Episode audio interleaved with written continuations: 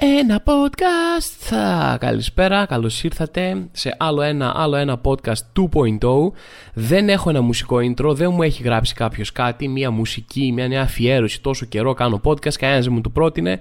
Οπότε το έπαιξα μόνος μου, δεν είμαι μουσικός. Οπότε πήγα ρε παιδί μου να κάνω το δικό μου μουσικό intro χωρίς ιδιαίτερα θεαματικά αποτελέσματα. Ήταν αυτό που ακούσατε ρε παιδί μου. Εντάξει, τέλος πάντων, εγώ προσπάθησα για εσάς να το εμπλουτίσω. Καλώς ήρθατε λοιπόν σε άλλο ένα, άλλο ένα podcast. Δεν ξέρω αν έχετε παρατηρήσει, αλλά έχει κάμποση ζεστούλα. Και σε αυτό το πλαίσιο α, έχει πάρα πολύ ζέστη στην Αθήνα, με, μέσα στην πόλη, γίνεται χαμός, πεθαίνουμε, φεύγει, ξεφεύγει το δέρμα μου σαν φίδι, ξεκολλάει κανονικά, σαν να τραβάζει ζηλοτέιπ, λέω ας φύγω μια. Είπα να κάνω μια μηχανοβόλτα, να φύγω από την πόλη, να πάω σε κάνα πιο δροσερό μέρος. Και είχα δύο από τις χειρότερες περιπτώσεις σε δρόμο που μου έχουν τύχει ποτέ οδηγώντας, όπως ήμουνα με τη μηχανή στην εθνική. Ξαφνικά, όπως οδηγώ με τη μηχανή στην εθνική, έχω πίσω μου ένα αυτοκίνητο, ένα μαύρο μεγάλο αυτοκίνητο που δεν μπορώ καν να καταλάβω τη μάρκα. Είναι κάποιο είδους αμερικάνικο αυτοκίνητο. Το κατάλαβα δηλαδή από την όψη, από αυτά που ζυγίζουν 6 τόνους και καταναλώνουν 22 λίτρα τα 50 χιλιόμετρα. Και το έχω δει στον καθρέφτη μου, το έχω πίσω. Είμαι στη λωρίδα ταχείας κυκλοφορίας, τρέχω ρε παιδί μου και εγώ αρκετά και έχω αυτό το αυτοκίνητο πίσω μου. Κάποια στιγμή το χάνω από τον καθρέφτη.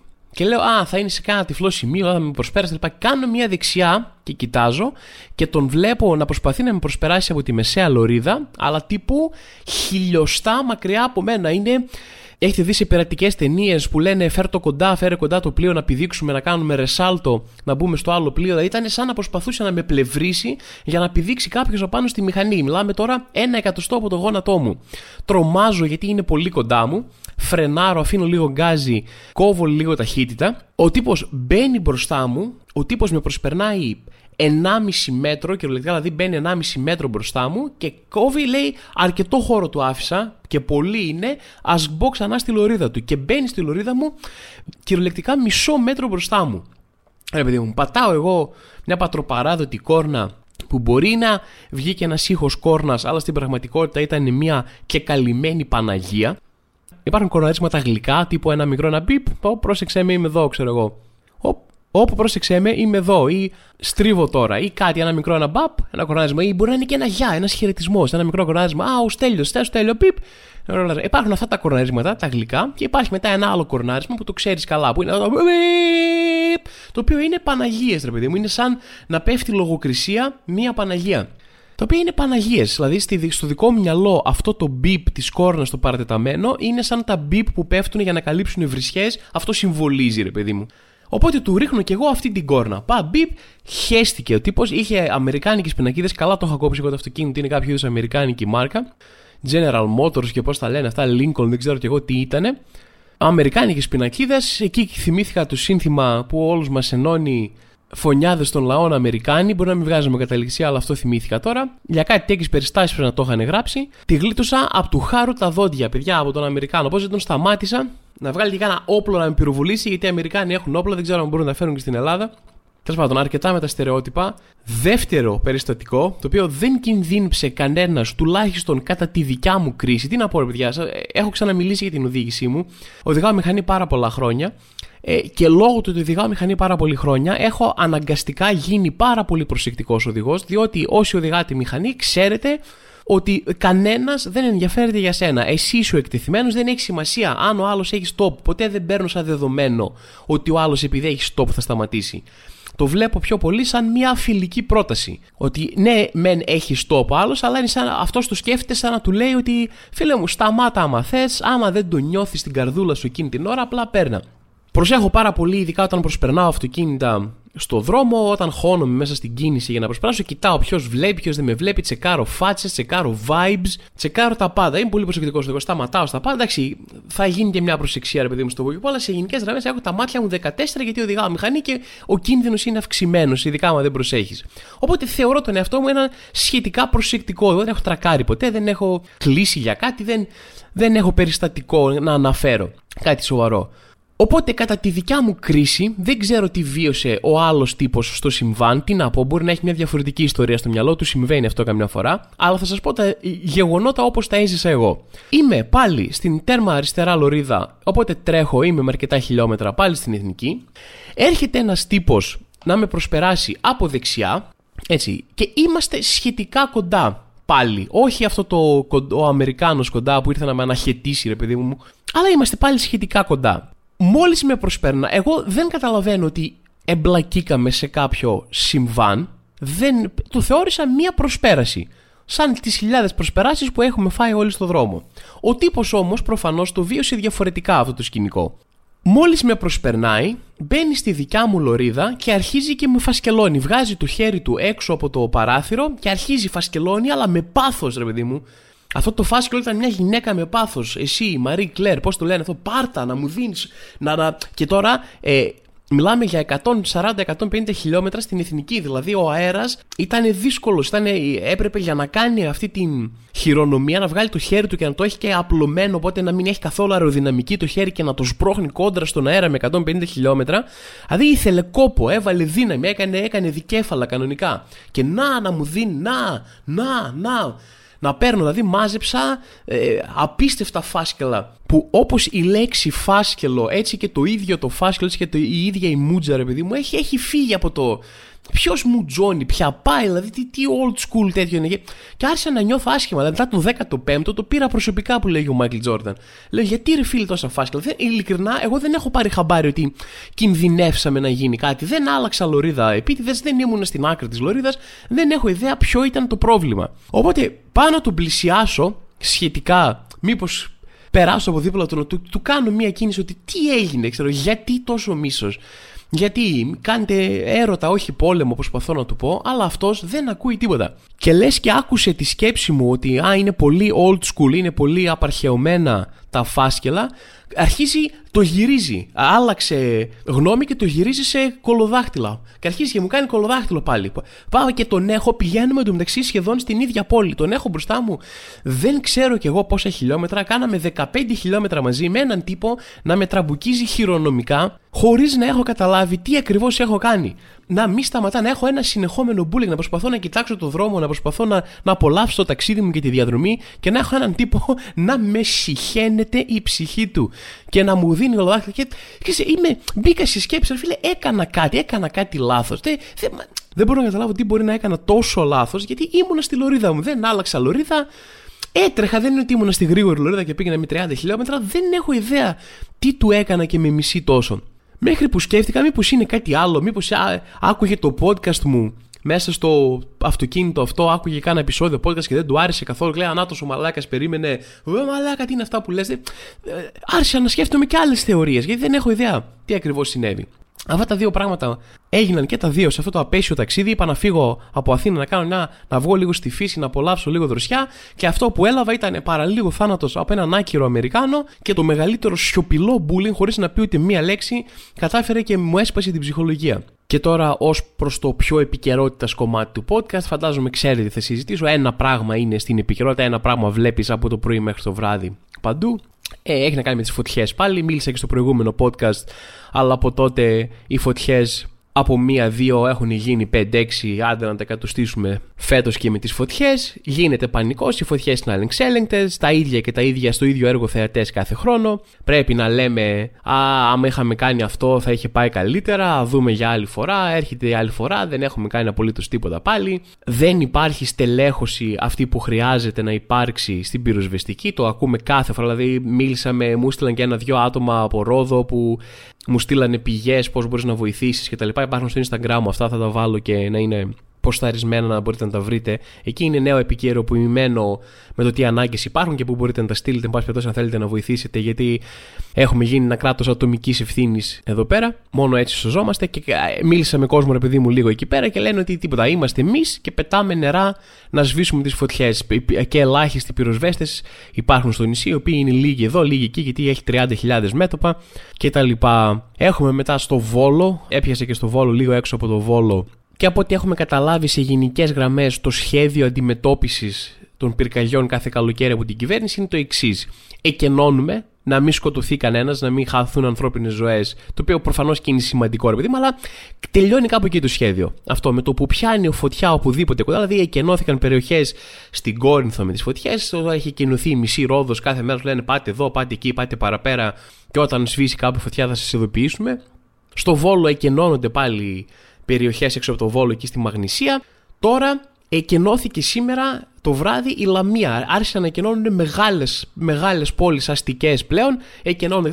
Νιώθω ότι σιγά σιγά το σχέδιο είναι, υπάρχει ένα διακριτικό σχέδιο να εκενωθεί σιγά σιγά όλη η χώρα, να τους πάρουμε όλους, να τους πάμε σε μια άλλη χώρα, τους πολίτες, που δεν έχει φωτιές εκεί πέρα και να οπ, μια χαρά δεν είναι εδώ, καλύτερη μισθή, καλύτερη υγεία, δεν υπάρχουν και φωτιές. Μια χαρά. Η χώρα καίγεται ολόκληρη από, το, από άκρη σ' άκρη, αλλά δεν σκοτώθηκε κανένας, δεν είμαστε σαν το μάτι, οπότε όλα μια χαρά. Και προς συγκεκριμένες ομάδες ανθρώπων, πριν αρχίσετε να βάλετε το απόσπασμα του podcast μου στο, στο, στο κρυφό group σας και να λέτε: Κοιτάξτε, τι λέει ο Θωμάς, πάμε όλοι μαζί να τον δίνουμε και να τον κράζουμε στα σχόλια. Ό,τι λέω ακριβώς για τις φωτιές τώρα ισχύει 100% και για το Μάτι. Έτσι. Δεν έχω καμία, κανένα affiliation με το ΣΥΡΙΖΑ ούτε καμία απολύτως διάθεση να μικρύνω ή να συγκρίνω τα δικά τους κατά όταν κυβερνούσε που είναι επίσης ατελείωτα. Και νιώθω κι εγώ πάρα πολύ λίγος και πάρα πολύ γελοίος. Δηλαδή, το μόνο που μπορώ να κάνω, OK, okay, έστειλα όποια βοήθεια μπορώ να στείλω, είτε χρηματική είτε υλική, επειδή μου, ό,τι μπορεί να κάνει ο καθένας έτσι, γιατί δεν είναι και κατάσταση εύκολη για κανέναν οικονομικά. Ε, κάνω αυτό, θα πω λίγα πράγματα στο podcast, θα κάνω κανένα status, ας πούμε, πάντα προσέχοντας να μην φαίνεται ότι προσπαθώ να καβαλήσω κάποιο κύμα έτσι να μην προσπαθώ να εκμεταλλευτώ ανθρώπους που καίγονται τα σπίτια τους εκείνη τη στιγμή για virality. Αλλά εκεί τελειώνουν τα πράγματα που μπορώ να κάνω, αλλά εκεί η καταστροφή η μεγάλη συνεχίζεται. Δηλαδή, μιλάμε, χάνονται σπίτια, χάνονται δουλειές, άνθρωποι κοιμούνται σε γυμναστήρια, κοιμούνται σε ξενοδοχεία, κοιμούνται στις παραλίες. Δηλαδή, και υπάρχει αυτό το πράγμα και νιώθω κάθε καλοκαίρι γελίος και ανίκανος να κάνω το οτιδήποτε ουσιαστικό και νιώθω μια ντροπή και μια ενοχή απέναντι στους ανθρώπους που απλά τους παρακολουθώ από την τηλεόραση να καταστρέφει τη ζωή τους, χωρίς να είναι ακριβώς δικιά μου η ευθύνη, αλλά ξέρεις, είναι δύσκολο να μην ντρέπεσαι και να μην νιώθεις υπεύθυνος όταν βλέπεις κάτι τέτοιο. Τέλος πάντων, υπενθυμίζω ότι μπορείτε να βοηθήσετε με διάφορους τρόπους. Μπορείτε να τους βρείτε στο ίντερνετ, μπορείτε να τους βρείτε και στο δικά μου προφίλ. Σε περίπτωση που νιώθετε κι εσείς χάλια με τις εικόνες και θέλετε απλά να δώσετε όποια βοήθεια μπορείτε. Είχαμε και ένα απίστευτα τραγικό, απίστευτα καταστροφικό, περιστατικό, ας το πούμε, ε, με δύο ανθρώπους, δύο πυροσβέστες που χάσαν τη ζωή τους, ήταν πιλότοι σε, στα κλασικά Καναντέρ που βλέπουμε, που είναι τα ίδια εδώ και μια πενηνταετία. Επιχειρούσαν σε ένα σημείο με το Καναντέρ. Φαντάζομαι υπάρχει και σχετικό βίντεο. Ε, Όποιος αντέχει μπορεί να το δει χάσαν δύο άνθρωποι τη ζωή τους και έγινε όλη αυτή η κουβέντα που γίνεται όταν, όταν κάποιος άνθρωπος χάνει τη ζωή του σε μια τέτοια συνθήκη που είναι εν ώρα εργασίας, που προσπαθεί να κάνει κάτι όπως αυτό να σβήσει μια φωτιά ή αντιμετωπίζει μια κρίσιμη κατάσταση. Άρχισε όλη η κουβέντα για α, ήρωες, α, ηρωισμός και πω, πω, ας πούμε και όλο αυτό. Και κάθε φορά με πιάνει αυτό το ότι θα ήταν ωραία να είμαστε σε μια φάση ως χώρα που να πρέπει να ελαχιστοποιηθούν οι ανάγκες και οι πιθανότητες να δημιουργούνται τέτοιοι ήρωες σε εισαγωγικά. Γιατί είμαι πάρα πολύ σίγουρος ότι και οι ίδιοι και οι οικογένειές τους και οι γνωστοί τους και όλοι οι υπόλοιποι άνθρωποι που έχουν μια συνέστηση θα προτιμούσαν πολύ περισσότερο να μην είναι ήρωες, να είναι τίποτα βαρετοί εντελώς χωρίς κανένα ενδιαφέρον άνθρωποι, χωρίς κάτι ιδιαίτερο, χωρίς στάτους ημίθεου και αθάνατου και δεν ξέρω και εγώ τι, να μην έχουν τίποτα από όλα αυτά και να είναι με τις οικογένειές τους ευτυχισμένοι. Δηλαδή, καμιά φορά με αυτή την περίεργη ωρεοποίηση ότι α, ήρωες και ωραίους μεγάλους χαρακτηρισμούς και ωραία μεγάλα λόγια να περιγράψει ένα τέτοιο συμβάν, ξεχνάμε ότι ήταν δύο απλοί άνθρωποι οι οποίοι ήταν θύματα. Και πάρα πολύ πιθανό θύματα κάποιων καταστάσεων και κάποιων ανθρώπων που μπορείς να δείξεις με το δάχτυλο, γιατί πολλά ακούστηκαν, θα δούμε και τις γνώμες των εμπειρογνωμόνων λίγο παρακάτω, αλλά έχουν ακουστεί ήδη για κάποιες ευθύνες, για κάποια συγκεκριμένα πράγματα. Το ξέρω ότι το θύματα είναι μία λέξη που δεν μαρκετάρεται καλά και σίγουρα δεν μαρκετάρεται όσο καλά μαρκετάρεται το ήρωες. Και να σημειώσω σε αυτό το σημείο ότι δεν προσπαθώ να μειώσω εδώ πέρα τον ηρωισμό της πράξης τους ή, ότι, ή να μειώσω τους ίδιους ή το, ή το ότι πράγματι ήταν μια θυσία από τους ίδιους αυτούς τους ανθρώπους την ώρα που κάνουν το καθήκον τους. Απλά δεν θέλω. Απλά όσο αυτό γίνεται καλοπροαίρετα και με σωστή ανάγνωση ολόκληρου του γεγονότος, δηλαδή δεν βλέπει το δέντρο και χάνει το δάσος. Είμαι μια χαρά. Νιώθω καμιά φορά άσχημα όταν αυτές οι ταμπέλες, οι ήρωες πηγαίνουν την κουβέντα αλλού και ωρεοποιούν ένα άσχημο γεγονός και κρύβουν λίγο την ουσία του ζητήματος που είναι ότι είχαμε δύο ανθρώπους οι οποίοι πέθαναν και ήταν θύματα μιας άσχημης κατάστασης την ώρα που έκαναν τη δουλειά τους. Πάμε τώρα να αλλάξουμε εντελώς θέμα. Πάμε να σχολιάσω τίποτα από επικαιρότητα, αλλά ξέρετε από, από βλαμμένες ειδήσεις, από χαζοβλακίες από εδώ που βρήκα εδώ και εκεί αριστερά. Σας έχω πει ότι σε γενικές γραμμές έχω μια φυσική τάση ενάντια στο clickbait. Άμα βλέπω κάτι που προσπαθεί να κάνει clickbaiting πάρα πολύ άσχημα, ακόμα και αν με ενδιαφέρει λίγο, λέω στον εαυτό μου όχι, μη δώσεις το κλικ σε αυτό τον καταραμένο αρθρογράφο που πήγε να σε προκαλέσει έτσι. Δεν με νοιάζει πώς μοιάζει αυτό σήμερα ο Μανολάκης από το καφέ της χαράς, δεν με νοιάζει χέστηκα και αν δεν πιστεύω το νούμερο 1 στη λίστα σου δεν με νοιάζει δεν κάνω clickbait. Αλλά που και που το clickbait με κερδίζει ρε φίλε. Σας το έχω πει που και που την πατάω που και που έρχεται ένα clickbait για να βάλει τέλος σε όλα τα clickbait. Διαβάζω σκρολάροντας ένα τίτλο Σακίρα, η στιγμή που ο αρουραίος πάει να περπατήσει πάνω της και εκείνη ουρλιάζει. Και λες ρε φίλε, OK, okay, μπράβο, ό,τι λεφτά και αν σου δίνουν αγόρι μου σε αυτή την απίστευτη σελίδα που δεν έχω ξανακούσει ποτέ στη ζωή μου, μπράβο, τα αξίζεις όλα. Ε, θα κλικάρω, θέλω να δω τι έγινε, πού βρέθηκε, τι είχε πάει στην κρίση της Πανούκλας με τους Αρουραίους στο Λονδίνο η Σακύρα, πού, πού τον βρήκε τον Αρουραίο και, και κάμερα να την κινηματογραφεί και αρουραίο να περπατάει απάνω της και εκείνη να ουρλιάζει. Ε, δεν μπορώ. Τι άλλο θα πάθει πια αυτή η κοπέλα μέσα σε ένα χρόνο την άφησε ο άντρας της, έγινε σκάνδαλο ολόκληρο ότι είχε καινούργια γκόμενα, έγινε χαμός. Εγώ έγραφε στα τραγούδια εκεί πέρα και τον έκραζε. Εδώ έλεγε η άλλη είναι Ρενό Κλειό, ότι έλεγε και εγώ είμαι Ferrari. Τώρα έρθει και την περπάτησε ο Αρουραίος, πώς κατά έγινε. Τελικά γύριζε ένα βίντεο κλιπ, λέγεται ντυμένη χοργόνα, τρέχα γύρευε τώρα και ήταν όμως λέει το γύρισμα μέσα σε σκουπίδια ήταν λέει ντυμένη γοργόνα και το γύρισμα ήταν μέσα στα σκουπίδια και ήρθε ένας αρουραίο και πήγε να την περπατήσει και λέει Σε ποιο σου γυρίζει τα βίντεο, ρε Σακύρα, δηλαδή σου τρώνε λεφτά, ρε κούκλα μου, γιατί σε έχουν βάλει μέσα στα σκουπίδια να κυλιάσει γοργόνα. Κάποιος έφαγε εκεί πέρα με χρυσό κουτάλι, πήρε ένα εκατομμύριο να κάνει το βίντεο κλειπ και λέει Λοιπόν, θα το γυρίσουμε, θα είσαι γοργόνα, θα σε έχω, άρα γοργόνα μου, θα είσαι τέλεια. Πού το γυρίσουμε, εδώ, εδώ είναι ένα. Πήγαμε και κάνουμε location scouting και έχει ένα χώρο εδώ πέρα ε, οι ντόπιοι τον λένε χωματερή ρε παιδί μου, αλλά έχει ένα κάτι, έχει χρώματα έτσι και ωραία πράγματα και έχει ένα, έχει ένα κάτι σαν χώρους, δίνει ένα κάτι. Και τι δουλειά έχει γοργόνας τώρα στα σκουπίδια δεν ξέρω ρε παιδί μου. Και είμαι σίγουρος ότι θα πήγε να χρεώσει και τον Αρουραίο. Θα πει, ε, ρε, Σακύρα, εμείς τον έχουμε βάλει να έρθει τον Αρουραίο. Τι, τι νομίζεις, έτσι, ένα τυχαίο αρουραίος λίγα από τα σκουπίδια εδώ πέρα είναι εκπαιδευμένος. Τον έχω φέρει, έχω δώσει χιλιάδες λεφτά τώρα για πάρτι σου εδώ πέρα. Τέλος πάντων, έμαθα αυτή την άκυρη είδηση, με κέρδισε ο clickbait τίτλος. Συγχαρητήρια στον ορθογράφο. Η άλλη είδηση που μου τράβηξε το ενδιαφέρον είναι ότι ένας τύπος στα Τρίκαλα, στην ιδιαίτερη πατρίδα μου, εκεί που μεγάλωσα, τον τσίμπησε λέει μια αράχνη μαύρη χείρα. Και λέω ρε παιδιά, τι γίνεται; Είχαμε τα φίδια που σκάγανε σε πόλεις, βρήκαν ένα φίδι στην Ομόνια, φίδια παντού, τσίμπησε ένα φίδι, άλλη στο Βόλο δηλητηριώδης γίνεται χαμός. Τώρα αρχίσαμε τις μαύρες αράχνες. Ξυπνάτε Έλληνες, σιγά σιγά γινόμαστε Αυστραλία και δεν το έχουμε πάρει χαμπάρι. Όσο καθόμασταν στο ίντερνετ και βλέπαμε βίντεο με την Αυστραλία που α, τι είναι αυτό, ή τι είναι αυτή η αράχνη, τι είναι αυτό το φίδι, είναι τεράστια, χαχαχά και γελούσαμε και παίζαμε τους φίλους μας. Οι Αυστραλοί το μάθανε ότι κοροϊδεύαμε και έχουν έρθει και έχουν αμολύσει φίδια και αράχνες παντού. Τι μαύρη χείρα. Δεν νόμιζα ότι δεν υπάρχει στην Ελλάδα μαύρη χείρα. Και ανοίγω το άρθρο να διαβάσω πώς βρέθηκε αυτή η μαύρη χείρα, τι έγινε, γιατί τσίπησε τον άλλον η αράχνη από το Spider-Man στα τρίκαλα, στο σπίτι μου, ρε, στην έδρα μου, εκεί που είναι η μάνα μου. Φέραν μαύρη χείρα. Και ανοίγω να διαβάσω πώς έφτασε και θέλω, θέλω να διαβάσω πάλι αυτά τα τρελά, σαν, σαν εκείνο τον κροκόδιλο που ήταν στην Κρήτη, ότι πήρε κάποιος μια μαύρη χείρα για κατοικίδιο και την αμόλυσε μετά στα τρίκαλα. Και όχι, είναι λέει υπάρχει. Υπάρχει λέει και, στη, και στην Ελλάδα μαύρη χείρα. Είναι ένα είδος που λέγεται μεσογειακή μαύρη χείρα. Και λέω τώρα μας κορυδεύουν. Τι είναι η μεσογειακή μαύρη χείρα; Είναι, είναι μια αράχνη που είναι έτσι σαν μαύρη χείρα αλλά ταυτόχρονα έχει και full ταπεραμέντο και τρώει και ελαιόλαδο και ηλιές και λίγο φέτα και έχει έτσι όλο αυτό το μεσογειακό τέτοιο που μιλάει πολύ με τα χέρια της και επειδή έχει 8 πόδια τα κουνάει όλα μαζί έτσι σαν Ιταλή και είναι πορκέ λέει όλα μαζί με τα χέρια τι θα πει μεσογειακή μαύρη χείρα ρε παιδιά τώρα; Τι ανακαλύπτουμε καινούργια πράγματα ούτε στο σπίτι μας δεν μπορούμε να είμαστε δηλαδή θα πάω διακοπές στα τρίκαλα να ηρεμήσω λίγο και θα φοβάμαι μη μου πιτηθεί η μαύρη αράχνη και αυτά τα flying fox, δηλαδή αυτές τις τεράστιες νυχτερίδες βαμπύρ. Δηλαδή, πώς γίναμε έτσι, ρε παιδιά; Τέλος πάντων, να προσέχετε, παιδιά, από ό,τι φαίνεται έχουμε δεχτεί επίθεση από φίδια και μαύρες χείρες. Ε, δεν ξέρω τι, τι άλλο να περιμένω, τι άλλο.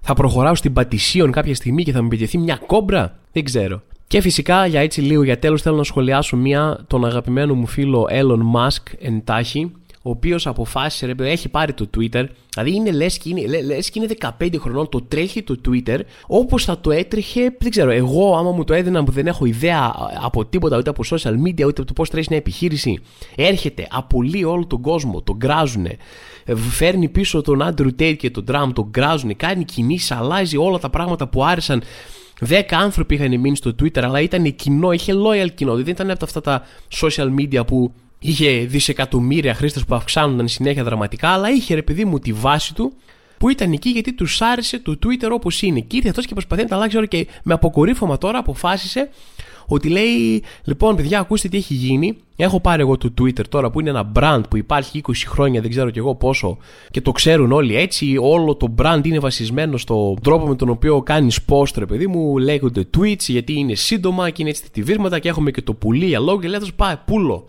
όλα αυτά. Γιατί Elon Musk τα, τα διώξει αυτά, αφού είναι το brand του. Ναι, αλλά άκου όμως, από τη μία έχεις να μου προτείνεις εσύ, από τη μία έχεις εσύ να πεις ότι α, αυτό είναι το brand του Twitter, έτσι το ξέρουν όλοι, είναι established, είναι τόσα χρόνια εκεί πέρα, αλλά από την άλλη Είχα μία σελίδα όταν ήμουνα πολύ παλιά, είχα ξεκινήσει μια σελίδα που την έλεγαν X και έχω κρατήσει, κράτησα το, το domain αυτό το x.com οπότε λέω να κάνω το Twitter X. Τι λέτε κι εσείς και λες τι να πούμε ρε δηλαδή Εντάξει, ε, ε, σηκώνουμε τα χέρια ψηλά. Απ' τη μία σου λέμε ότι αυτό είναι το brand της σελίδας. Όλοι οι άνθρωποι αυτό ξέρουν, αυτό socially και κοινωνικά και πολιτισμικά όλοι το ξέρουν έτσι, βγάζει ένα νόημα, το είναι αναγνωρίσιμο, το καταλαβαίνεις οπτικά με το που το βλέπεις και εσύ θα να το ονομάσεις σεξ. Λες και είναι η πιο generic σελίδα με τσόντες που έχει υπάρξει ποτέ στην ιστορία, γιατί όταν ήσουν μικρός είχες μια σελίδα που την έλεγαν X. Ακούγεται σημαντικός λόγος. Έχεις και εσύ τα δίκαια σου. Και τι να το πούνε, ρε φίλε. Δε; Νιώθω ότι τέτοιου είδους εταιρείες, τέτοιου είδους ε, τεράστιες εταιρείες πολυεθνικές που ε, εξαρτώνται οι δουλειές εκατομμυρίων ανθρώπων και η εμπειρία και η χρήση των εκατομμυρίων χρηστών που υπάρχουν θα έπρεπε να διοικούνται από μια επιτροπή. Να είναι 4-5, να μην είναι ένας παρανοϊκός δικτάτορας τύπου Elon Musk και ό,τι ιδέα του κατέβει, ό,τι τους ξυπνήσει εκείνη την ημέρα και σκεφτεί, λέει Α, κάνουμε αυτό. Να λέει, τι, γιατί να το κάνουμε αυτό, ρε, ε, ξέρω εγώ, το κάνουμε. Μου άρεσε, είχα μια σελίδα όταν ήμουν μικρός που λένε X. Οπότε λέω να όλη αυτή τη σελίδα που αγόρασα να την αλλάξω και να την ονομάσω X. Και να μην ξέρει κανένα να μπαίνει άλλος στο Twitter και να λέει τι είναι αυτό, μπήκα λάθος και να μην ξέρει καν που έχει μπει. Ωραία ιδέα είναι. Και ο τύπος παίρνει αποφάσεις έτσι τύπου με πρωινές κάβλε. Είναι ξύπνησα το πρωί και. Α, το ονομάσουμε και φαίνεται αυτό γιατί ό,τι κάνει πάει λάθος στην αρχή και το μικροδιορθώνει σιγά σιγά και το ονομάζει και κομμάτι της μεθόδου του αυτό. Ε, ναι, έτσι θα βελτιώνει σιγά σιγά. Ανεβάζεις, δηλαδή, κάνεις μια τέτοια αλλαγή. Παίρνεις μια απόφαση ότι α, τη σελίδα που έχεις πάρει και όλος ο κόσμος την ξέρει έτσι, και αυτό είναι το αναγνωρίσιμό τη brand εδώ και 20 χρόνια, θα, τις αλλα... θα την κάνεις rebranding, θα τη αλλάξεις το σήμα, θα αλλάξεις το όνομά της, θα αλλάξεις τα πάντα. Αυτό είναι προφανώς μια κίνηση που δεν γίνεται ξύπνησα Τρίτη, το σκέφτηκα, το πέταξα μία Πέμπτη, πάμε να το κάνουμε. Θέλει ένα σχεδιασμό, να κοιτάξεις πράγματα του στυλ αρέσει το logo που έφτιαξε. Ο τύπος ανέβασε ένα logo, λέει θα το ονομάσω έξω τώρα και ανεβάζει ένα logo το οποίο το, το, το έκανε κάποιος 1,5 λεπτό σε μια χαρτοπετσέτα, το ανεβάζει και σε δύο μέρες το αλλάζει γιατί δεν του άρεσε και το, όταν λέμε το άλλαξε, απλά το έκανε λίγο πιο bold, είναι ακριβώς το ίδιο. Αλλά ρε φίλε, κάνεις έναρξη της αλλαγής ολόκληρου του brand της σελίδας που έχεις και δεν έχεις τσεκάρει λίγο αν σ' αρέσει καν το logo. Πέταξε ένα logo όπως κάνεις ένα καινούριο προφίλ σε κάποια σελίδα, ρε παιδί μου, και σου λέει θέλετε να βάλετε μια φωτογραφία προφίλ κάπου που είναι άκυρο, όπως στο Airbnb, ας πούμε. Στο Airbnb σου λέει θέλεις μια φωτογραφία προφίλ και λες, Ε, τώρα τι έχω εδώ και βάζεις ένα τοπίο εδώ. Αυτό έχω, το βάζω τώρα να μην με πρίζει, να μην μου ζητάει και να το φτιάξω κάποια στιγμή μετά. Έτσι το, έτσι το λειτουργεί το Twitter ο Elon Musk. Τι να πω, από ό,τι φαίνεται, παιδιά, πάει το Twitter. Δεν υπάρχει Twitter πια, είναι x.com. Δεν ξέρω, ή είχε μια σελίδα αυτή έξω όταν ήταν μικρός, ή του άρεσε το τραγούδι X Gonna Give It To Ya. Όπως και να έχει, τελείωσε. Πάει το Twitter, καλώς ήρθες X. Μέχρι τουλάχιστον μεθαύριο που θα ξυπνήσει και θα πει Δεν μου αρέσει το X τελικά και θα τον ονομάσω Slow Burn γιατί ο Γκαρσία είναι τέλειος και είναι γενικά πολύ υποτιμημένη πάντα. Άντε, περιμένουμε να δούμε με τι κάβλε θα ξυπνήσει μεθαύριο. Εν πάση περιπτώσει, κάπου εδώ λέω να σας κλείσω να πάω να κάνω ένα μπάι να κοιμηθώ γιατί είναι αργά. Το γράφω αργά το podcast, αλλά για εσάς όλα παιδιά δεν καταλαβαίνω ούτε από αϊπνίες, ούτε από κούραση, ούτε από βαρεμάρα, ούτε τίποτα. Εδώ μου λέτε θέλω το podcast για να πάω στη δουλειά μου, Θωμά. Έγινε φίλε μου, έτσι delivery κατευθείαν το podcast έρχεται στην πόρτα σας. Θέλω μόνο να σας υπενθυμίσω πάλι σε μια προσωπική νότα ότι έχω κάποιες παραστάσεις που θα κάνω. Αν σας αρέσει η γκρίνια μου εδώ πέρα, έλατε να ακούσετε και μια γκρίνια live. Γιατί όχι, να δείτε εκεί πέρα λέω αστεία έτσι νόστιμα, ωραία. Θα σας περιμένω. Σας περιμένω 30 Ιουλίου στη Σύρο. Έρχομαι Σύρο μόνος μου πρώτη φορά μετά από πάρα πολλά χρόνια. Είχαμε έρθει κάποια στιγμή με Διονύση. Τώρα έρχομαι μόνος μου, τα λέμε εκεί. Μετά έρχομαι Χαλκίδα 5 Αυγούστου. 5 Αυγούστου τελευταία παράσταση. Μετά πάω διακοπές. Όποιος πρόλαβε τον κύριο είδε, σας περιμένω στη Χαλκίδα για πρώτη φορά. Και φυσικά έχουμε 9 Σεπτεμβρίου Αθήνα και 13 Σεπτεμβρίου Θεσσαλονίκη τις παραστάσεις μου, τις μεγάλες, οι οποίες θα έχουν και live ηχογράφηση επεισοδίου podcast. Θα δείτε πώς γίνεται ένα podcast live μαζί με διάφορους καλεσμένους έκπληξη που θα ανακοινώνονται σιγά σιγά. Σας περιμένω όλους να τα πούμε από κοντά και εισιτήρια για όλα αυτά φυσικά μπορείτε να βρείτε στο viva.gr. Ποστάρω κι εγώ πολύ συχνά πραγματάκια και Facebook και Instagram θα τα δείτε. Λοιπόν, να είστε καλά μέχρι την επόμενη εβδομάδα. Ελπίζω να μην ζεσταίνεστε πάρα πολύ. Ελπίζω να πάνε όλα καλά αν είστε σε περιοχή που πλήττεται από φωτιές. Τα λέμε την επόμενη εβδομάδα. Γεια σας.